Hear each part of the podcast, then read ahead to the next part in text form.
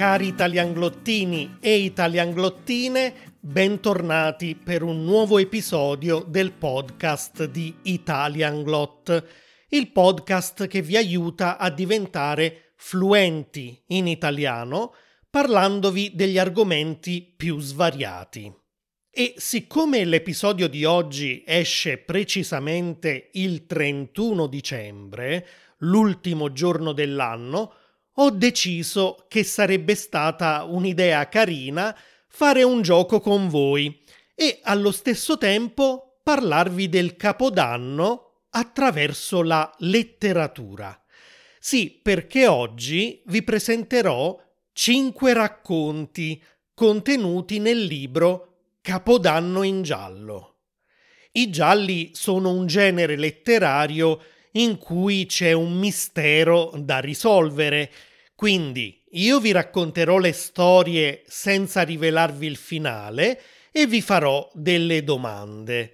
Alla fine dell'episodio vi darò la soluzione e in questo modo, se decidete di leggere il libro, non vi rovinerò la lettura con degli spoiler. Se invece non avete intenzione di leggerlo, continuate ad ascoltare fino alla fine e verificate quante risposte giuste avete dato. E a proposito del libro, si tratta di un progetto della casa editrice Sellerio, che ha chiesto a sei suoi scrittori di romanzi polizieschi, cinque italiani e una turca, di scrivere un racconto ciascuno ambientato proprio nella notte di Capodanno. Questi autori, che scrivono da anni per la Sellerio Editore, sono molto importanti e conosciuti dal pubblico italiano soprattutto dal pubblico che ama il genere giallo. E non solo perché chi ne è appassionato ha magari letto tutti i loro libri, ma anche perché in alcuni casi sono state girate delle serie tv. Tutti in Italia conoscono ad esempio le avventure del commissario Montalbano, nato dalla penna del grande Andrea Camilleri perché chi non ha letto i suoi libri ha probabilmente visto in tv la serie intitolata proprio Il commissario Montalbano, interpretato da Luca Zingaretti. Prima di cominciare voglio ricordarvi che per trasformare questo episodio in un ottimo strumento per arricchire il vostro vocabolario e riuscire a capire e parlare perfettamente in italiano, sul mio sito italianglot.com troverete risorse extra da scaricare e da portare ovunque con voi, come la trascrizione, la lista di vocabolario e il foglio di lavoro con gli esercizi. Cominciamo dunque dal primo racconto, proprio di Andrea Camilleri, che si intitola Una cena speciale. Protagonista è, come vi ho già detto, Salvo Montalbano, un commissario di polizia di Vigata, un paesino immaginario della Sicilia. È il 30 dicembre e siccome Livia, la fidanzata storica di Montalbano che vive a Genova, non potrà venire avvigata per Capodanno, il commissario, dopo aver respinto una marea di inviti da parte dei colleghi, riesce a farsi invitare al cenone di Adelina, la sua collaboratrice domestica, dove potrà mangiare i suoi famosissimi arancini, che solo lei sa fare così buoni. Voi sicuramente sapete che gli arancini, una specialità della cucina siciliana, sono palle di riso fritte farcite con ragù, mozzarella e piselli. Ritornando a Montalbano, il commissario ha un criminale da catturare. Si tratta di Antonio Barreca, un assassino che è latitante da tre mesi e sta minacciando la sua ex fidanzata.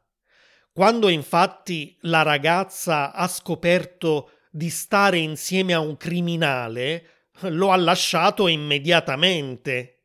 Barreca però vuole che la sua ex torni con lui e lo raggiunga nel suo nascondiglio, altrimenti la ammazzerà e farà incendiare il negozio del padre.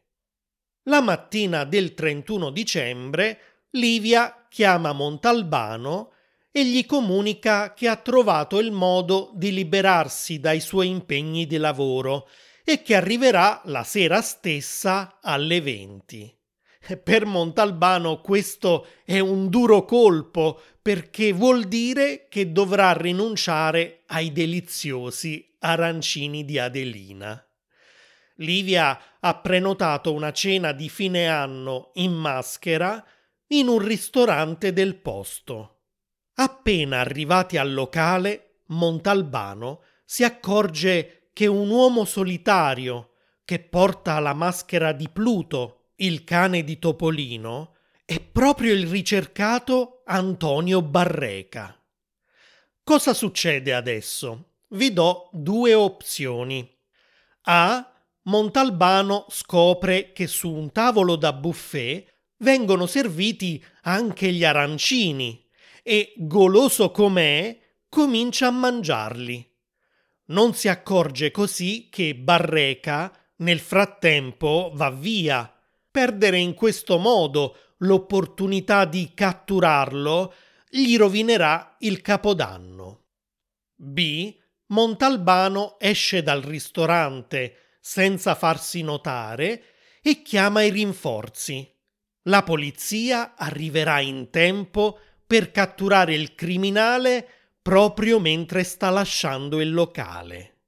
Segnatevi la vostra risposta e poi controllate la soluzione alla fine dell'episodio. Passiamo ora al prossimo racconto che si intitola Capodanno nella casa di ringhiera ed è scritto da Francesco Recami. Nei suoi romanzi il protagonista è Amedeo Consonni, un pensionato che passa il tempo a collezionare articoli di giornale su fatti di cronaca nera italiana. Omicidi, rapimenti, estorsioni, cose allegre, insomma. Vive a Milano in una casa di ringhiera, cioè un condominio dove gli appartamenti di ogni piano danno su un lungo balcone comune. Avendo ormai l'età di 65 anni, Amedeo Consonni trascorre un tranquillo cenone a casa in compagnia di Angela, un'ex insegnante e sua vicina di casa con cui ha anche una relazione sentimentale. La cena è a base di insalata di pesce, lasagne e, come vuole la tradizione, cotechino e lenticchie. Sì, perché gli italiani credono che se si mangiano le lenticchie a Capodanno arriveranno molti soldi nell'anno nuovo. La cena di consonni si conclude anche con una fetta di pandoro con aggiunta di panna montata. Del pandoro, dolce italiano tipico di questo periodo, vi ho parlato nell'episodio numero 84. Dopo cena, poco prima della mezzanotte, Angela va nel suo appartamento per prendere un regalino per Amedeo. Amedeo intanto prepara lo spumante da stappare a mezzanotte per festeggiare l'arrivo dell'anno nuovo. Prima però deve fare due cose. Primo, prendere una pillola di Viagra perché ha intenzione di proseguire i festeggiamenti a letto con Angela e secondo, bruciare nel caminetto uno dei faldoni in cui aveva raccolto varie notizie di cronaca nera. Sì, perché questo suo hobby, che lo portava a indagare su casi misteriosi, lo aveva messo spesso in guai seri. Come buon proposito per l'anno nuovo, ha perciò deciso di smettere. Mentre Angela è nel suo appartamento, improvvisamente si sente uno scoppio, simile a un colpo di pistola. Torna velocemente da Medeo e lo trova per terra, senza sensi, con una grossa macchia di sangue sulla camicia. Cosa è successo? A.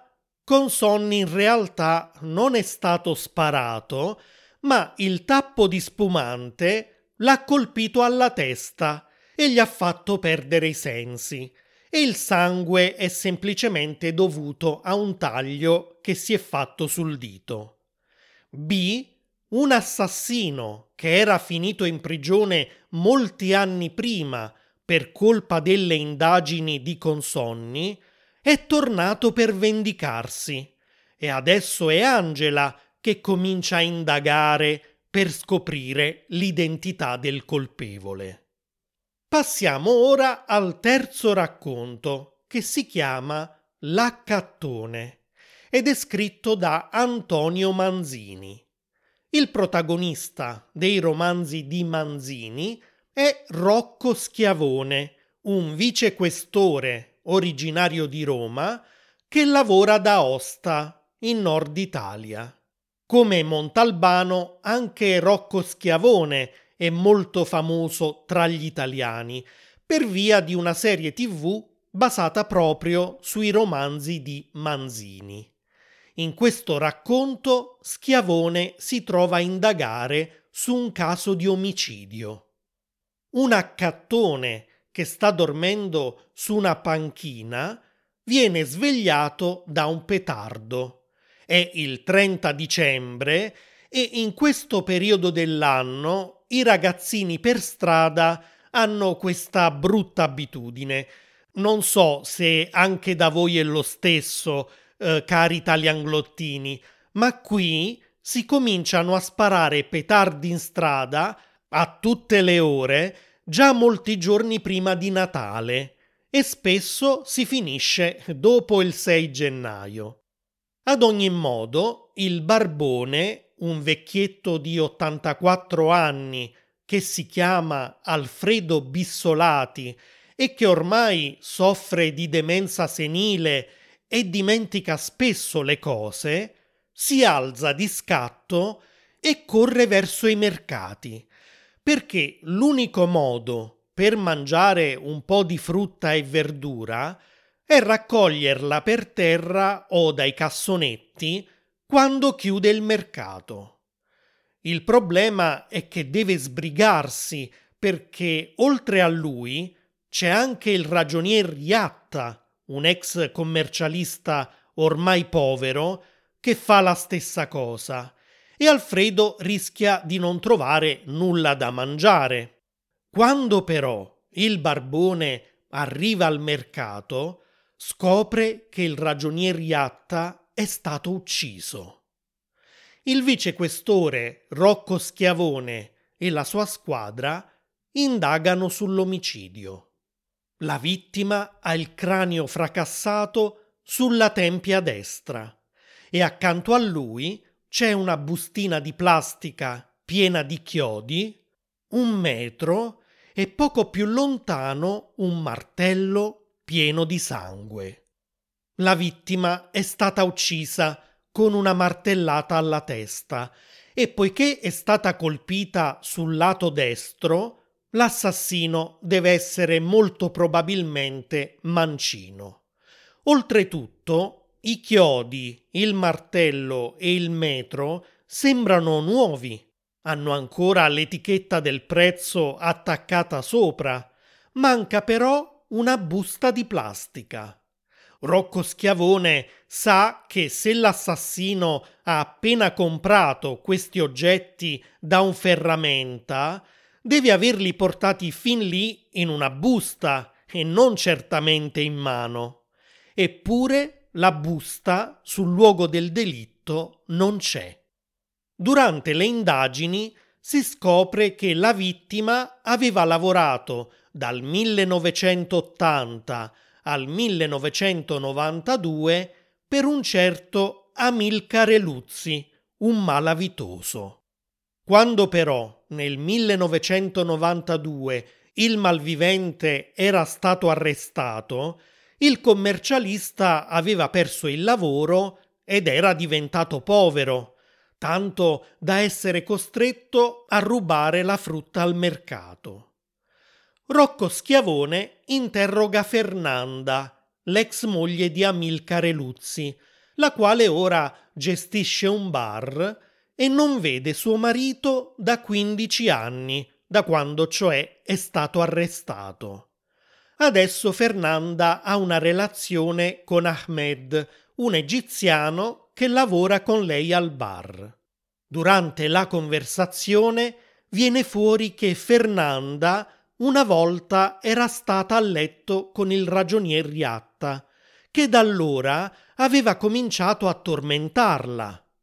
Chi ha ucciso il ragioniere? A. Ahmed, che pazzo di gelosia non tollerava più le sue avance verso Fernanda, e tra l'altro Ahmed è anche mancino. B.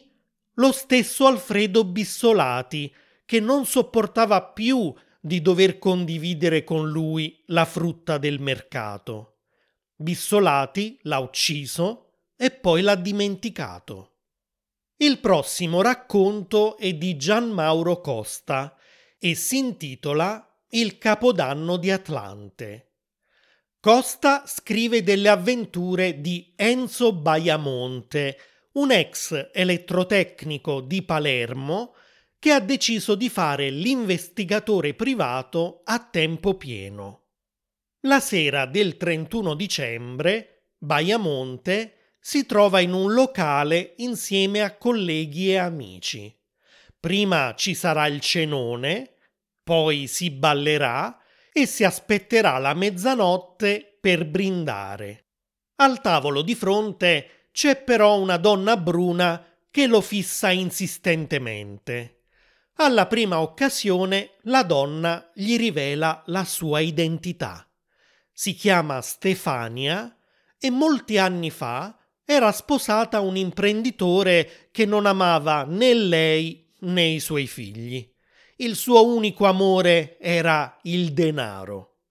Era disposto a tutto pur di arricchirsi, anche facendo affari loschi. La donna aveva cercato perciò un po' di conforto in un amante e il marito, sospettoso, aveva ingaggiato Baiamonte come investigatore privato per ottenere le prove di quel tradimento. Una volta ottenutele, se n'era andato in Germania portando con sé anche i figli. Aveva poi creato una società con un tedesco, un certo Frank Mayer, e aveva continuato a condurre affari loschi, spesso ingannando il suo stesso socio e togliendogli una parte dei guadagni. Ecco perché Mayer, alla ricerca di un modo per sottrargli così tanto potere, aveva scoperto che l'ex moglie dell'imprenditore era ancora proprietaria di una quota di una delle sue aziende. L'aveva perciò contattata per offrirle una grande somma di denaro in cambio delle quote e diventare così il socio di maggioranza. Stefania doveva incontrare Mayer al suo hotel, ma il tedesco si era ubriacato ed era sparito. Ecco perché adesso incontrare per caso Baiamonte al veglione di Capodanno le era sembrata una soluzione caduta dal cielo. La donna, essendo lì insieme al suo nuovo compagno che non doveva sapere nulla di questa storia, avrebbe potuto mandare Baiamonte all'hotel per cercare il tedesco e portarlo lì da lei per la firma del contratto. Baiamonte le aveva rovinato la vita in passato e ora doveva rimediare.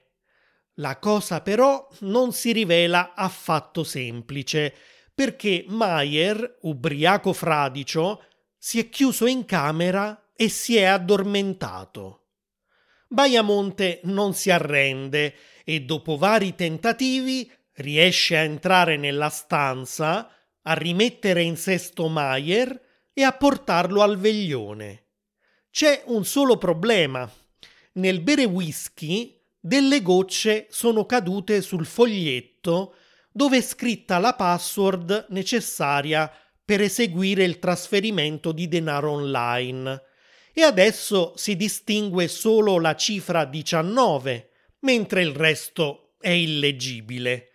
Il tedesco ovviamente non la ricorda a memoria perché l'ha scelta il suo socio, l'ex marito di Stefania. Ricorda solo che è di otto caratteri alfanumerici e che dopo il 19 c'è una parola che riguarda l'infanzia e i giochi del paese di origine dell'imprenditore. Cosa succede adesso? A. Baiamonte, con questi due soli indizi a disposizione, riesce a trovare la password prima della mezzanotte. B. Purtroppo ritrovare la password è impossibile, ma Baiamonte che aveva raccolto in passato diverse prove sugli affari loschi dell'imprenditore, promette di consegnarle a Stefania all'inizio dell'anno nuovo. L'ultimo racconto di oggi si chiama Il Capodanno del cinghiale ed è stato scritto da Marco Malvaldi, che nei suoi romanzi racconta le vicende di Massimo Viviani, un barista toscano che spesso si ritrova a indagare su delle morti misteriose. Stavolta però Massimo Viviani è al commissariato di polizia, sospettato, insieme ad altre 29 persone, dell'omicidio di una ragazza che è stata spinta giù dalla balconata del battistero di San Giovanni a Pisa. Viviani e i ragazzi appartenenti a un'associazione ricreativa e goliardica chiamata la Loggia del Cinghiale hanno deciso di festeggiare sia il Capodanno ufficiale, il 31 dicembre, che il Capodanno di Pisa, il 25 marzo, data corrispondente più o meno al concepimento di Gesù, nove mesi prima della sua nascita. Il 31 dicembre hanno perciò trascorso la serata con i familiari, ascoltando il tradizionale discorso del Presidente della Repubblica in tv e poi mangiando varie portate, tra cui zampone con lenticchie, pandoro e a mezzanotte 12 chicchi d'uva, uno per ogni rintocco dell'orologio.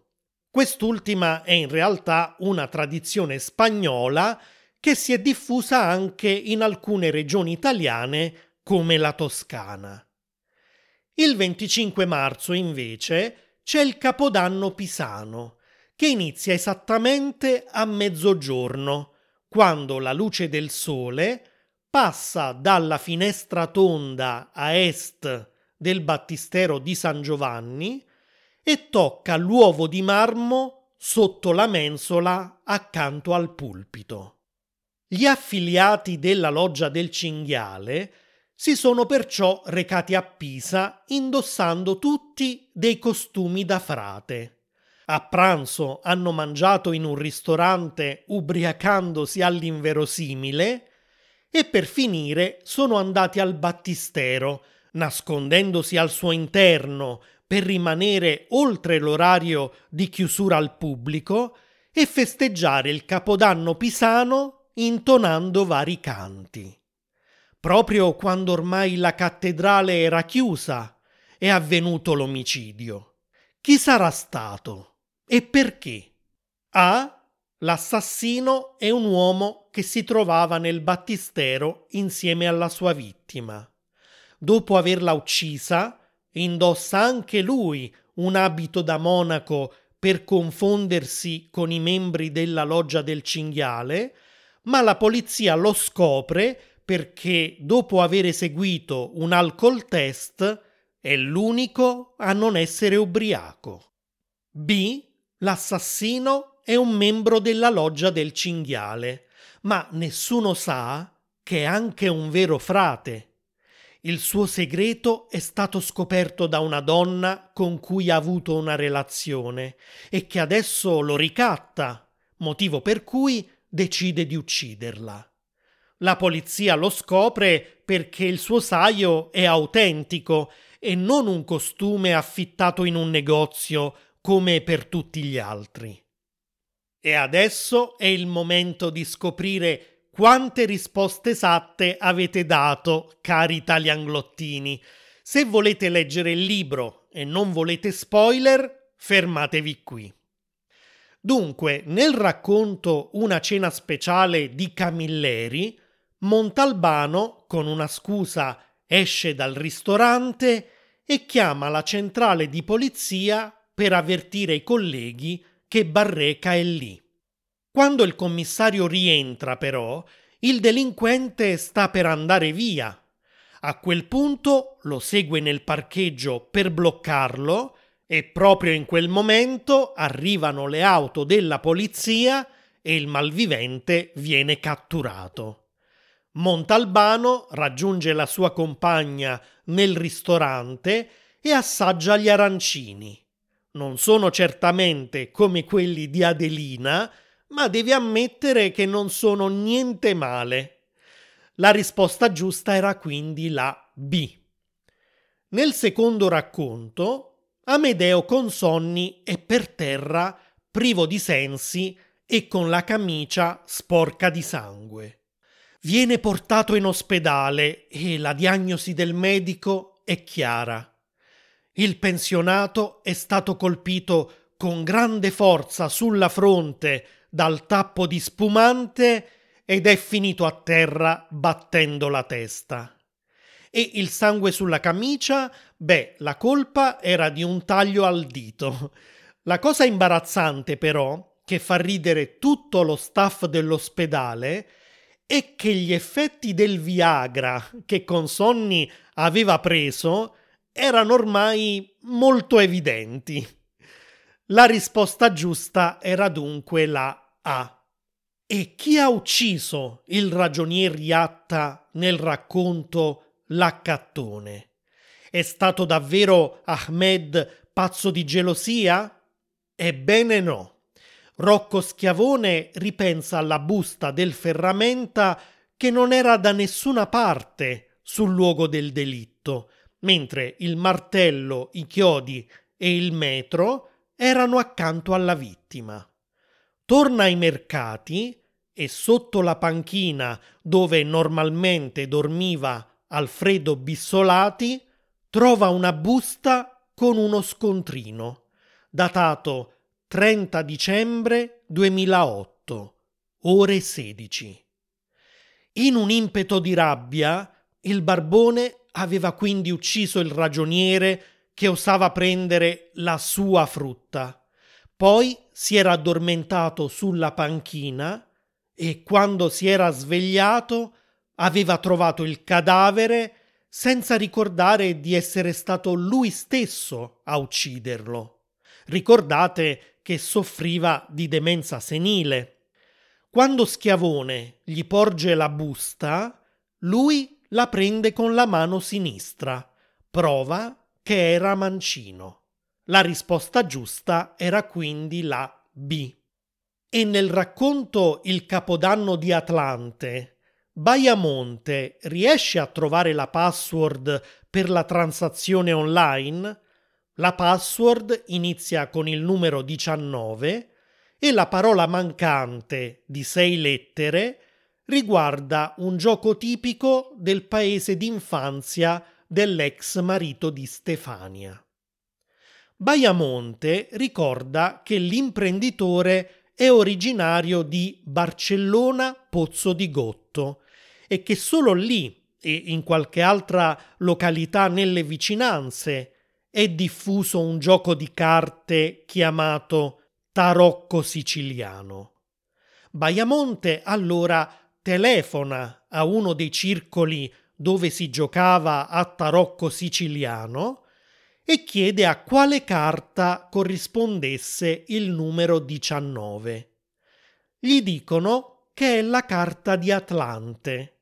I giocatori però la chiamano Abadda, cioè la palla in dialetto siciliano, per riferirsi al globo che Atlante regge sulle spalle. La password è dunque 19 Abadda e la risposta esatta era la A. Nell'ultimo racconto siamo alla ricerca dell'assassino che ha spinto una donna dalla balconata del battistero di Pisa. La polizia, dopo aver fatto a tutti i presenti la prova dell'etilometro, scopre che solo una persona non era ubriaca, un certo Fioretto. Non solo, a differenza di tutti gli altri, non portava neanche i sandali ai piedi, anche se era vestito da frate. Questa era la prova che si trovava al battistero non per festeggiare il capodanno pisano, ma perché era andato lì insieme alla sua vittima, una donna che lo ricattava da tempo e che gli spillava un sacco di soldi. Era riuscito a confondersi con gli altri membri della loggia del cinghiale quando era arrivata la polizia, perché aveva trovato uno di loro vestito da frate che completamente ubriaco dormiva dietro una colonna. Gli aveva tolto il saio e l'aveva indossato lui. La risposta giusta era quindi la A. Allora, cari italianglottini e care italianglottine, quante risposte giuste avete dato? Come si è rivelato il vostro intuito? Che dite, potreste essere anche voi degli investigatori? Fatemelo sapere lasciando un commento su YouTube, Facebook o Instagram e se avete domande, richieste o suggerimenti potete scrivermi a italianglot.gmail.com. Nel frattempo vi auguro uno splendido anno nuovo pieno di felicità, salute, viaggi e un italiano fluentissimo. Buon anno!